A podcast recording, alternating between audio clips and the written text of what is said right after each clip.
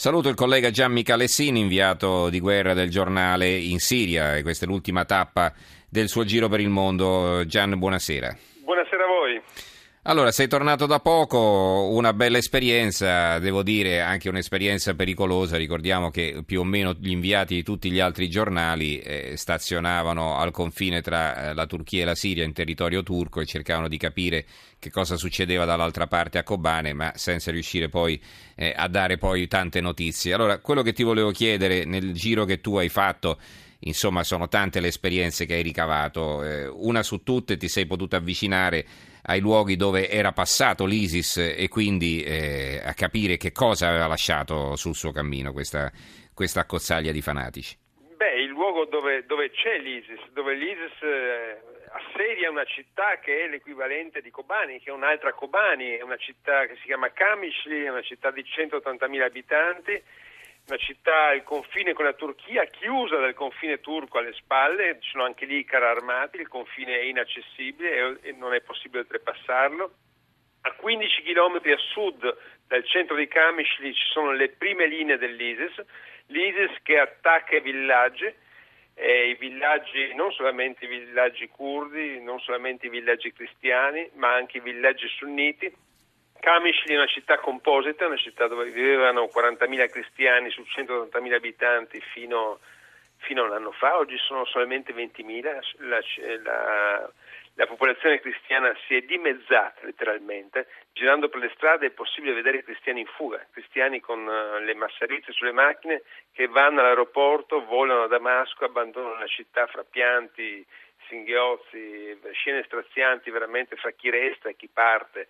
E poi ci sono i curdi, i curdi che combattono, i curdi che hanno fatto un'alleanza con il governo, con il governo di Damasco, dicono comunque questa è, il governo è per noi l'ultima diga, combattiamo a fianco del governo perché l'ISIS è una cozzaglia di fanatici e sulla prima linea a 15 km incontri come a Kobani, incontri le Peshmerga, le ragazze di 18 anni che scappano, scappano da casa letteralmente, vanno al fronte a combattere perché dicono noi siamo come gli uomini, dobbiamo combattere questa, questa battaglia per difendere la nostra esistenza qui in Siria.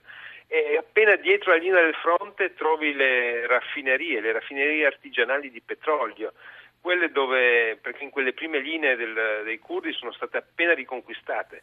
Fino a poche settimane prima c'erano, c'erano i jihadisti dell'ISIS e la benzina sottratta ai giacimenti petroliferi di Deir el-Zor, i giacimenti petroliferi siriani, veniva venduta alle popolazioni che la raffinavano, popolazioni sunnite arabe, che la raffinavano con delle raffinerie di fortuna. Ogni famiglia aveva una piccola raffineria. Addirittura in casa? Ah. In casa, un bollitore messo davanti alla porta di casa in cui viene raffinata la benzina a rischi altissimi perché... Rischi di esplosioni, come no? Rischi di esplosioni, ma rischi di contaminazione Incendi, perché... Eh perché viene fatto di fatto bollire il petrolio che, che si divide fra benzina appunto e poi diesel e poi metano e poi gas.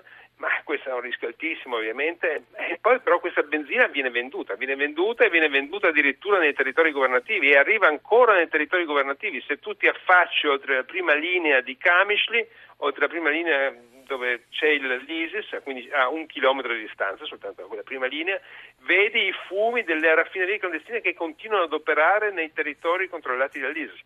E questa benzina e questo diesel, che rende all'ISIS un milione di dollari al giorno, viene venduta anche nel, nei territori governativi, anche nel centro di Kamishi tu acquisti la benzina dell'ISIS perché quella costa un terzo rispetto alla benzina governativa e quindi lì capisci un pochino quel, quello che è il grande affare, il grande business di questa guerra, no? che, che, mantiene in vita l'ISIS, che costringe alla fuga i cristiani e spinge sulla prima linea a resistere i curdi.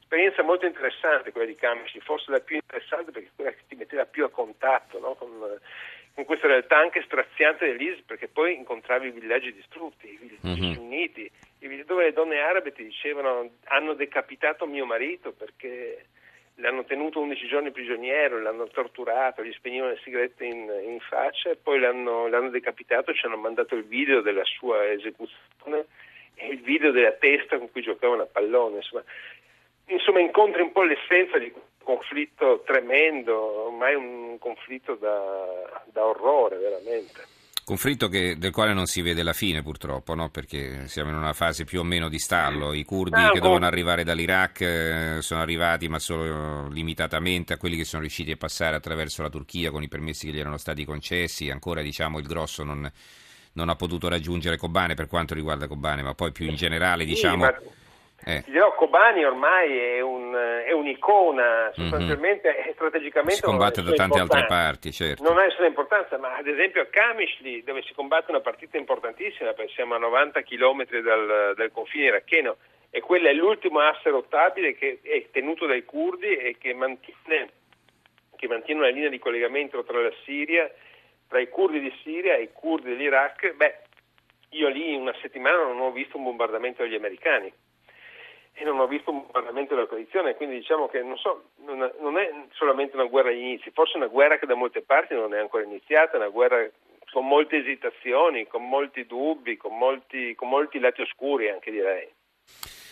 Senti, ancora un paio di domande e poi ti salutiamo. Volevo chiederti intanto sul ruolo della Turchia, che cosa mi puoi dire? Insomma, un ruolo piuttosto ambiguo. Abbiamo visto nelle ultime settimane, era sembrato che ci fosse una disponibilità a intervenire, poi avevano ammassato le truppe al confine, ma in realtà eh, non solo non erano intervenuti, ma non, avevano, neanche permesso ai curdi stessi, ai curdi che vivono in Turchia, di andare a dare una mano dall'altra parte del confine ai loro confratelli.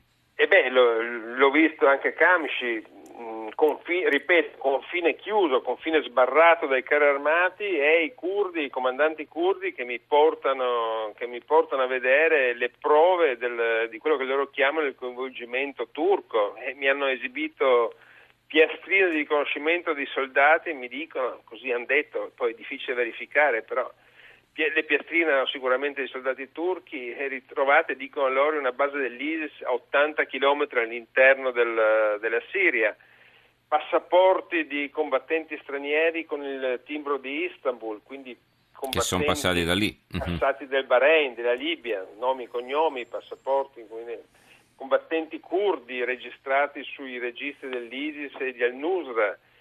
Ecco, insomma, un sacco, di, un sacco di elementi che ti fanno dubitare del fatto che, che la Turchia sia un, un osservatore neutrale in questo, uh-huh in questo conflitto, a cui si aggiungono poi le accuse anche degli armeni di, del quartiere di Maidan ad Aleppo più a, più a occidente che ti dicono eh, eh, cent'anni fa c'è stato il genocidio ma oggi stiamo assistendo a qualcosa di molto simile, cent'anni dopo l'ISIS è uguale alla Turchia e lo dicono gli armeni che, che in questo hanno um, si portano dietro il, il, il ricordo di tante sofferenze il, certo. il, del genocidio di cent'anni fa. Ecco, invece parliamo, hai già fatto un cenno alle sofferenze patite dai cristiani in Siria, nelle zone controllate dall'ISIS, diciamo qualcosa di più, Gian. Beh, eh, ti racconto la, la, storia che più mi ha colpito forse, che è un po' la storia eh, che racconta un pochino tutta la vicenda dei cristiani. La storia di Gabi, ragazzo di 25 anni, rapito perché, faceva, perché guidava un autobus il padre ha pagato il riscatto per riaverlo, il ragazzo non è, Gabi non è mai tornato nonostante il padre abbia pagato il riscatto, la madre è morta di crepacuore, il padre aveva venduto la casa, non ha più nulla, cerca un modo per andarsene, una famiglia distrutta, ma una famiglia distrutta come quella di tantissimi cristiani che sono soggetti a rapimenti, uccisioni, e proprio per questo ad attacchi indiscriminati. A Camishli hanno fondato una milizia, una milizia di autoprotezione che si chiama Sutoro appunto protezione, per difendere, per difendere chi resta, però è una battaglia ormai perduta, quasi tutti dicono ormai qui per noi non c'è più spazio, qui abbiamo vissuto per migliaia di anni, eravamo gli antichi siriaci, parliamo l'antica lingua sira. Che è derivata dall'aramaico, ma ormai il nostro, periodo, il nostro tempo qui è finito, non, non possiamo più restare, per, per i cristiani di, di, questa parte della Siria è finita, è finita un'era, è finito, è finito il tempo, ce ne andiamo perché qui non possiamo più sopravvivere. Grazie a Gian Michalessin, inviato di Guerra del Giornale, per questa sua testimonianza. Grazie Gian e buonanotte. Grazie a voi, buonanotte.